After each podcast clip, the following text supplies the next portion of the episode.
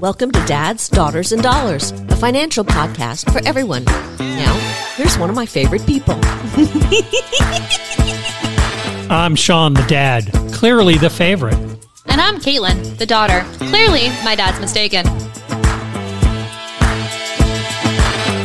Welcome back to Dad's Daughters and Dollars. I am so excited. Why am I excited? I am excited because my daughter texted me about five days ago, and it was He hasn't with stopped talking about it since. with the Money Chimp compound interest calculator, which I know I showed her probably when she was 10. It didn't really mean that much, and she's not making any money, and now she's making some money, and she's seeing how money compounds. And she put in uh, 41 years from now when she would be 65, and she was very excited with the number she saw, I believe, right? Yes, yeah, very excited. So, I mean, you you blew through that, but basically, the uh, for anyone who maybe hasn't watched maybe our, our earlier episodes or needs a refresher, the Money Chimp calculator is you know Money Chimp has plenty of different tools, I guess, and the one that I always use is their compass compound interest calculator. So you put in, you know, the certain numbers for what you you want. You put and, in the amount of money you and- currently have, Yeah. and then how many years you want it to grow. and then if you're going to put in money every single per- year, and then the percentage you think it's going to make over that time, and it's just safe to put in like seven or eight percent. and I liked my number, and I I knew from the Mm-hmm. second that I texted you that you were gonna be. Bringing oh my it up. god, she likes the Money Chimp calculator. Oh, compound interest. Oh my god. No, but the, So- the thing I texted you back was you get it, and the reason you get it is, and we discussed this in our very first episode of season one, And plenty of others. and it was the magic of compounding, which is we introduced everybody to the Money Chimp uh, uh, compound calculator. or you know any compound, compound calculator. and um, you get to see how your money can grow. So then you can set goals. And so my daughter put in a, a number of how much she thought she could put in each each year, and then saw when it growed after forty one years, she went, "Oh, I get it." Which yeah, hopefully that number. It helps you set a goal, right? Yeah, it helped you set a goal, but hopefully I can you know manage Even beat to that. We'll beat that, yeah. But I think just you know, hopefully I can at least maintain that level of putting in as much as I set on the calculator. One of the reasons I think you can maintain that is because over time your salary should increase. Just because of the cost of living, salaries tend to go up. They don't always increase with the amount of cost of living, but they tend to.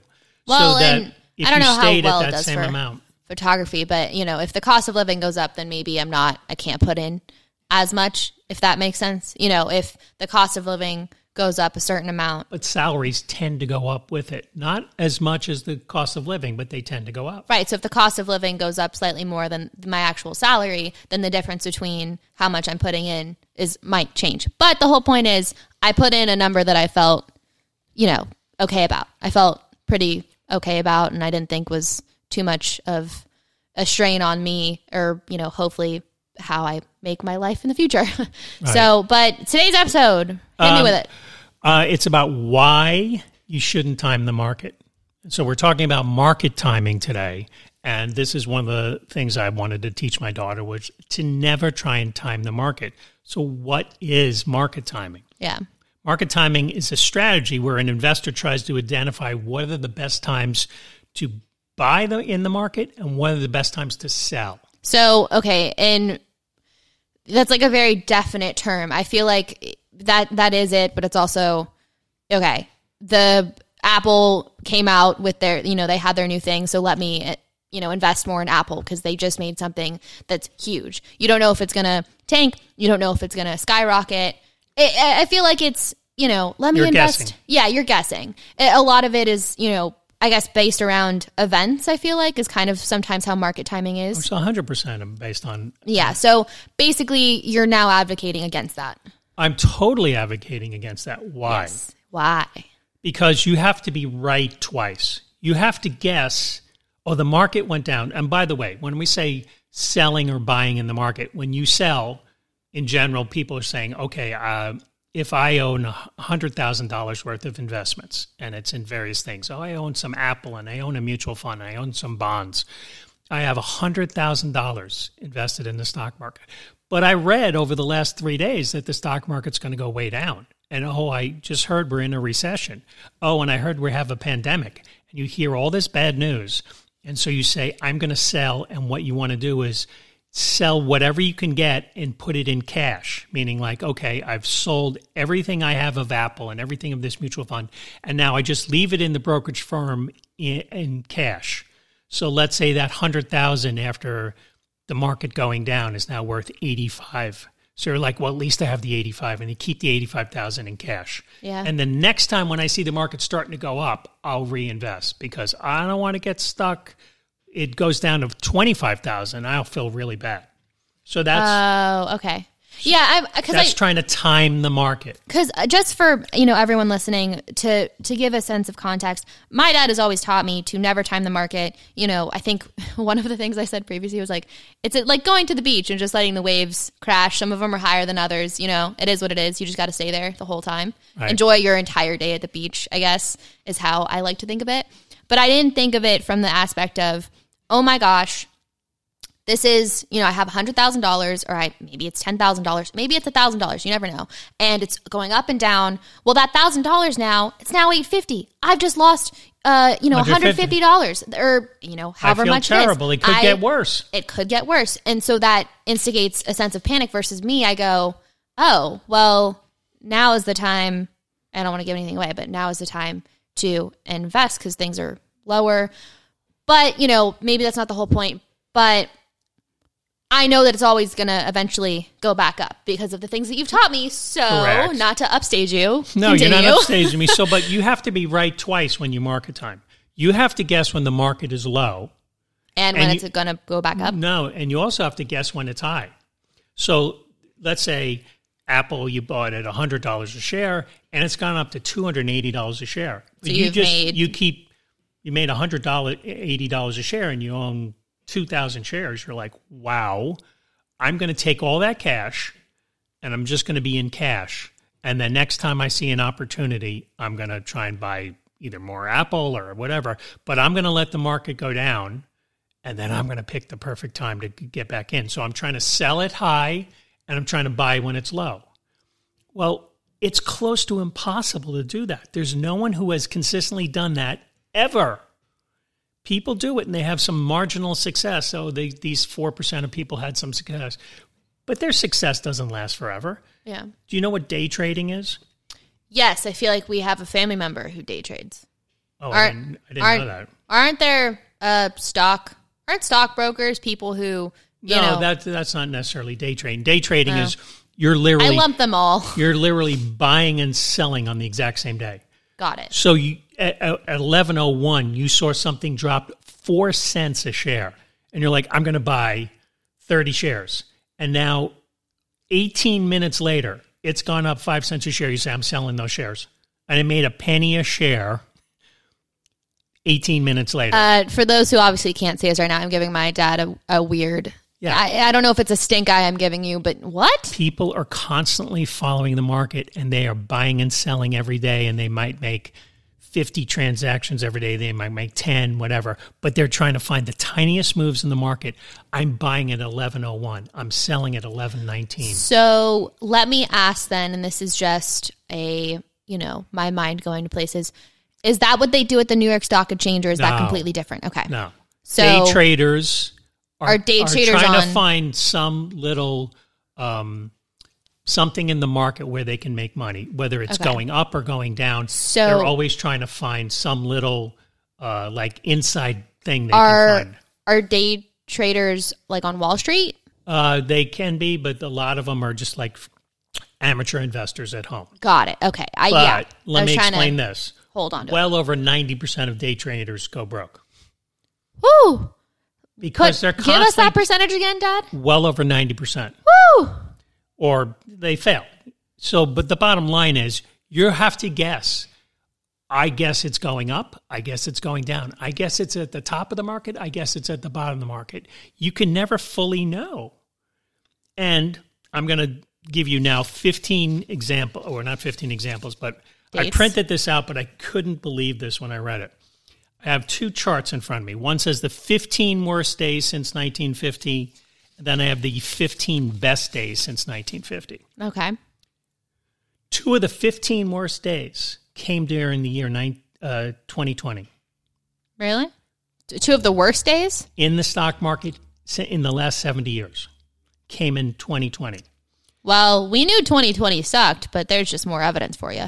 Well, I'm going to disagree with you that 2020 sucked. Okay. Well, All right, okay, so that's- let's let's do this. It did suck. We're just going to fully on this podcast endorse that 2020 sucked. So there you So go. So on March 12th of 2020, the stock market went down 9.5%. Okay, and that's a lot. That's a lot. Yeah, that's right. nearly 10%. So what happened on March 11th, the day before? Tom Hanks and Rita Wilson got tested positive for coronavirus. The NBA shut down for the season.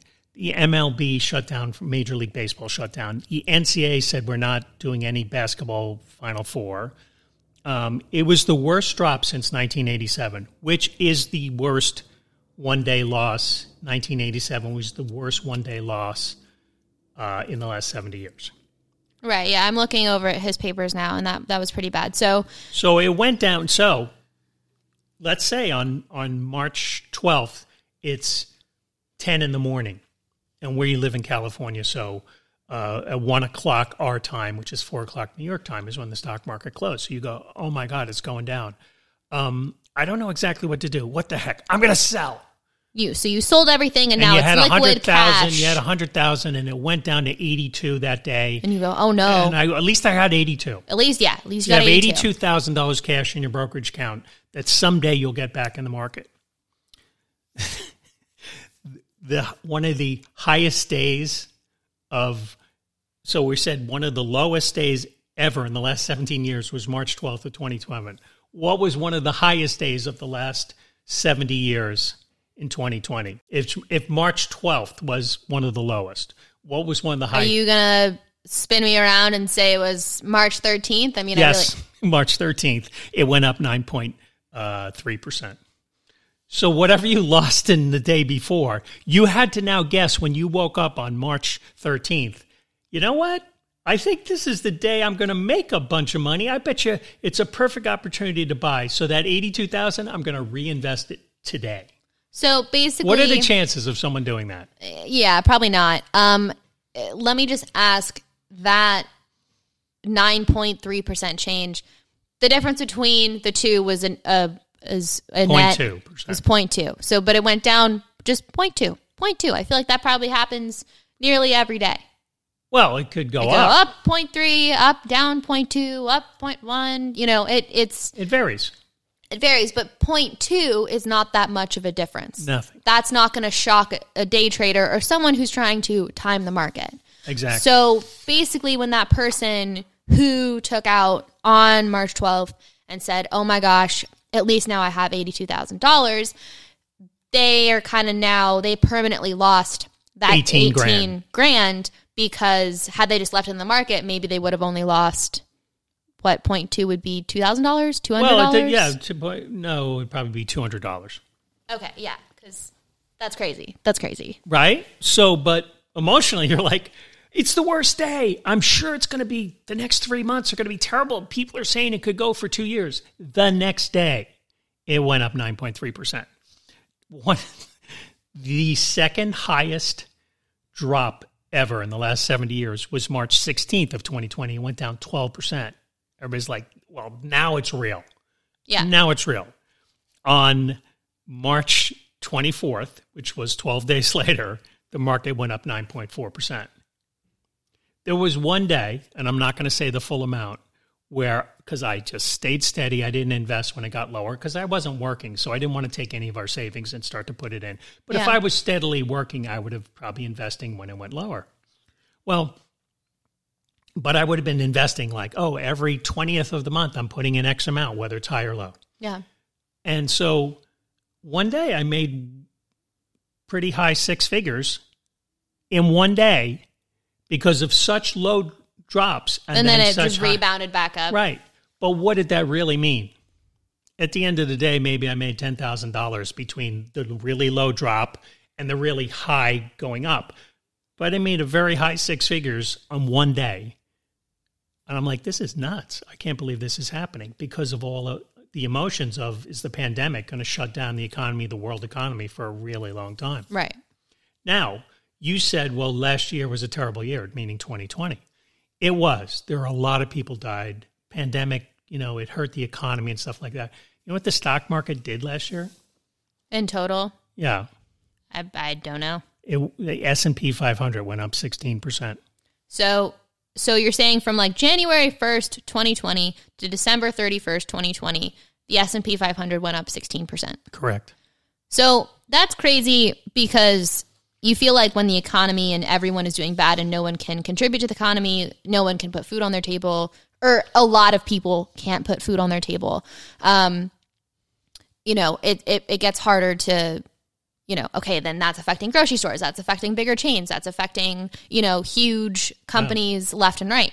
Um, so that's kind of crazy that it still went up. I mean, It's to- insane that I- it still went up. I think I saw an article, which I'm sure someone who's listening also read the article that Jeff Bezos earned I don't know how many billions of It dollars was like last year, 60 and, billion. and yeah, in net worth, and Oh. now you know probably part of Elon Musk's growth happened in 2020, and he is now apparently worth more than Jeff Bezos. I think he's worth He's the richest man in the world He's- as of this podcast today. Yeah, he's like 180 billion, and Jeff is 168 billion, 60s, and Right. uh, Something. yeah, I don't know. It's a it's a I can't even understand that number. So, but the fact is is like they did well and therefore the stock market did well and therefore people who are invested in either individual stocks even though I know you don't vouch for that, but mutual funds, people who are invested in the entire market, in the entire haystack. Those are people who are still, you know, made some. Oh yeah, absolutely. Because they didn't try and time the market. They just like I didn't invest. I I did invest a small amount, probably in May. I don't remember the exact month, and it went up. But I wasn't. Even if I did nothing, that was better than going. Give me my eighty-two thousand, and let me try and find the perfect time. Here's a here's the thing. uh, One of the points about not timing the market. There was this study that even economists can't predict recessions and corrections. So, what's a recession? Recession is when the economy declines, and a correction is when the economy goes down at least 10%. Yeah, I think everyone probably listening remembers uh, what 2008 was it officially 2000 Yeah, when did it 2000. when did it 2008 is when we had the housing crash, right okay and there was a huge recession. yeah I remember those couple of years and how that affected us and everything so So, but they did this study in 2018. There were 153 recessions across 63 countries, and economists across the world predicted only five of them. wait there were okay they only predicted five 153 recessions. So the economy declining in various countries. This was a study done across 63 countries. So probably Italy and France and England. oh so some countries had two recessions or more Oh, well, yes. yeah But and they only predicted five they only predicted five out of 153. Ah, so these are the geniuses that we should listen to. When you turn on CNBC, these are the geniuses we should listen to. they can see the future no, No, they can't. no I know that's the whole point but out of just out of curiosity uh, did the study say which five they were able to predict Uh, no, I didn't read that. oh okay So, but if Worth- you- worth looking up. Let's say they did predict those five. I'm going to not listen to any of their advice because they missed the other 147 or whatever it was, yeah 148. 48 yeah. Yeah. Um, so, but if these are the geniuses who tell us when it's time to be in cash and when to invest, they got it all wrong. So if you don't do anything, you're going to do best. And which, you know, we've talked about before about timing, it leads to emotional investing. And when you do, when you let emotions take over, then you're buying and selling at not based on any sort of educated decision making. It's all based on emotions, and you're bound to lose. Yeah, I think I remember when I told you um there's a good friend of mine who I think had a parent who who did that, who saw 2020 and was scared and then Said kind of that's it. and yeah, he I don't know how much he took out, if it was all of it, if it was a little bit of it. It seemed like, you know, it might have been a good chunk that was taken out. But, you know, I think that parent probably represents a handful of people in 2020 who said, "Oh my gosh, you know, this is terrible." And wanted to take out the money. But it makes me wonder if that's how some people still are living because okay, I got my eighty two thousand, I can live off that for the entire span of the pandemic if for some reason they're the kind of person who has everything of theirs and you know they don't have anything. They don't have a an emergency fund. Their emergency fund just was always growing for them. And so they just kept it all in the market. And you know that might be some people's argument for that. But um, you know you're you're a proponent of obviously having an emergency fund you can access at any point. Correct. um, and, and then not touching what you do have in investments. right. Yeah. Not touching them. yeah. Um, so here's the other reason why you shouldn't time the market. So a lot, and I don't know the exact percentage of all the trading that's done today is done by computers. So you might have a computer that whatever, uh, not Smith Barney, but like a Goldman Sachs has, and the computer cost five hundred million dollars because it can make. There are over nine billion tr- shares traded every day. And so this thing can make in one minute, it could make 21 million trades across the world. So it's doing this all based on algorithms. So every time it does that, and if you're watching CNBC, people see it go up and they go down. Oh, now's the perfect time. Oh, now's the perfect time to go into cash. Now's the perfect time to buy. And you keep being told this by this constant flow of information. You know, I'm not a big fan of 24 hour news Right. because I don't think we need it 24 hours. Six hours a day, yeah, okay, but not 24 hours a day Even because we're constantly hours. being emotionally trained to react to something, and we don't necessarily have to always react. There are Yeah. times we do, but there's many times we don't, and I think the majority of the time we don't need to react. So if these computers are doing all these algorithms, they keep like trading as quickly as possible because they're trying to find some little part of the market they can invest in that's going to make them money. People see those shares and this what it costs to buy them or how they're going down, and they react and they they sell because they're just human. All right. So what should you do instead of market timing? What would you guess? uh, just let it hang out Well, just let it hang out is is definitely a good choice, but you can also dollar cost average. Now, assuming you're not in a pandemic and you were working regularly, but the market's going up and down, up and down, I would say for at least 20 years, I was investing and I had it done automatically through Schwab. They were taking $1,000 out of one of my accounts and they were invested in three different mutual funds every month times 12 months times 20 years. So that's 12,000 times 20 is what, 240,000? uh, yeah sure So 10 times 12,000 is 120. So it'd be 240,000. So I just kept putting it in and the markets were going down and the markets were going up and I didn't care. I just like I just religiously because I believed in the three mutual funds I was investing in. i'm gonna assume you stopped doing that because of the pandemic Yeah, I did. Yeah. But I because I started doing SEP IRAs and now I have a Roth 401k and stuff like that that I I just whenever I pay out salary through my company, I just automatically max out my 401ks. I just automatically do it. So, but you can dollar cost average instead of market timing, and you just need to have some courage that you, whatever you're investing is the right thing. Um, you know, and, and one of the things I invest in is index funds. So I always, you know, we talked about that, and we don't have to go over that because we went over that in a different episode. But I'm going to give you one last thing. I know there's been a million people have said this, and it's probably been said on a hundred different podcasts. But I'm going to tell you also, your time in the market is better than timing the market. So the length of time you spend in the market. So when I say I did 20 years times $1,000 a month and every single month, so 240 months of here's $1,000. That time in the market is 10 times more valuable than trying to say, "Oh, let me try and get my 82,000. Oh, now's the perfect time to buy. Now's the perfect time to sell. I'm going to make a profit. I'm going to do this. I'm going to do that." It's been proven over time that the numbers show you're going to lose. Mm, yeah And then here's my last point about market timing.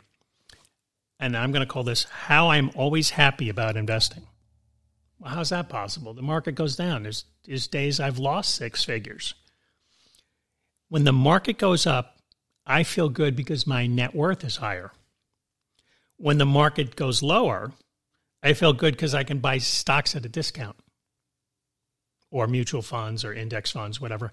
I can buy things lower. Do I buy every single time the market goes down? No. But if I steadily go, okay, I'm going to invest today, or I'm going to invest the 20th of every month, or I put it in my reminders in my calendar. Oh, uh, in five days you're investing. So I, I might look and go, I have three index funds. Which three? How much do I want to put in each one? And I just do it religiously. Right. Yeah. But I'm always happy when I invest. I've learned to train myself to not care about the ups and downs. And if you can do that, you're going to come out really well. Yeah, I mean, I don't, I don't know if this is just a generational thing or because of what you've told me for years, but when I see things go up and down, I don't really React. Yeah, because it's not like it's not something physical. Like I don't see the piles of money going up and down and like, oh, th- there it goes. It just disappears into the ether. You know, I Yeah, it's not like the cash is sitting at your front door and then somebody comes and takes 20, 20 of the dollars away. Right. And the next day they put back $17. yeah, I, it's I don't see it like that. It just seems like a whole bunch of numbers that I'm not even really going to touch for some time because the whole point is is I shouldn't touch it. The whole point is is that you know only if uh, if there's An emergency. an emergency beyond emergency beyond emergency and any funds that I have that can't cover it, okay, then that's when I have to like okay And maybe listen, I sell some. by the way, that's But- fine. You, you, you can't feel any guilt about doing that. yeah. But the, the bottom line is that if you've learned this lesson about not timing the market this early in your life, holy moly. Well, so how many uh any in any of the research you did, are there a lot of day traders? Are there a lot of amateurs? I don't know exactly how many day traders there are, but I did read a thing that uh, well over 90% of them do not succeed and eventually go out of business. Yeah. Well, I'm glad I'm not one of them, I guess, because hopefully I won't even be in that equation. Because I- imagine the 10% who do successful, or it's not even 10%, because you said it's over 90. So Yeah, by the imagine way- the 5% of people who do well. I won't even need to be in that 5% because I'm not ha- even stressing about it. We No had a, stress. a uh, neighbor who used to day trade, and he was Ooh. telling me, yeah, uh, yeah, You just tell me later. But I'll tell you later. So, and he just was telling me, you got to do this, and here's the software program, and here's the guy, and I took his class, and the class is not that expensive. And I, you know, today, I mean, you know, $1,400, and everything's so great. 18 months later, he stopped and he was like looking for a job because he had lost so much money. yeah, that's rough. Yeah. So I mean that's terrible. But I mean, I, uh, you know, the whole point of this is that if you learn not to time the market, you you've learned one of the best lessons you could ever learn that I could ever teach you in terms of finances. And I'm so happy that you got it, and I'm so happy that you sent me that text with that showed the numbers of what in 41 years it, with compound interest your account would be like. And I was like, wow, From the minute I sent that text, I knew you we'd be gonna, discussing it. Yes. Well, not even on here, but just you're, you know, a month from now, you're going to go, oh my gosh, like, did you do Money Chimp again? Did you, did you do the calculator? No, no. go, If you did Money Chimp once every eight weeks, you would go, oh, okay, yeah, see, I'm not even, I'm not even going to do that. I'll probably, you know, once do a it. year. Yeah, I'll do it like next year, you know, see how it is. It's, it's made from when I graduated college to now is more than I would have thought. A lot Uh, more, right? considering we went through a pandemic. Yeah. So it's like it's nice. Well, Yeah, one of the things that it's reassuring, The compound interest calculator really helps you do is if you put in, I'm going to put away two thousand dollars a year. And you go, well, well, well, let me see. What if I could do two hundred a month? So I'm going to put in. I put away twenty four hundred dollars a year, and then you click calculate with the percentage and the amount that you already have in, and you go, oh. So I'm going to try to find a way to put in 200 a month and not just $2,000 a year. I'm going to try and put in 2400 a year. And you, you go, okay, then I, I have a goal to work towards. yeah, goals are always good, and we always like completing goals, finishing goals, especially you know can start a couple now that it's the new year. I don't know if anyone has resolutions or anything like that. I haven't decided on mine. A little couple. I'm a little late on it. It's okay. Well, I want to thank everybody for listening. Please subscribe to Dad's Daughters and Dollars. Uh, we are so grateful to all of you. We're now in 10 countries. Uh, we're being approached by sponsors. It's really, really nice. And um, thank you so much for all your help. We really, really appreciate it. Yes, thank you. And we will see you next time. Take care. The content on Dads, Daughters, and Dollars is for informational purposes only and does not constitute professional financial advice. Listeners should consult an attorney, accountant, financial planner, or other professionals to suit your specific needs.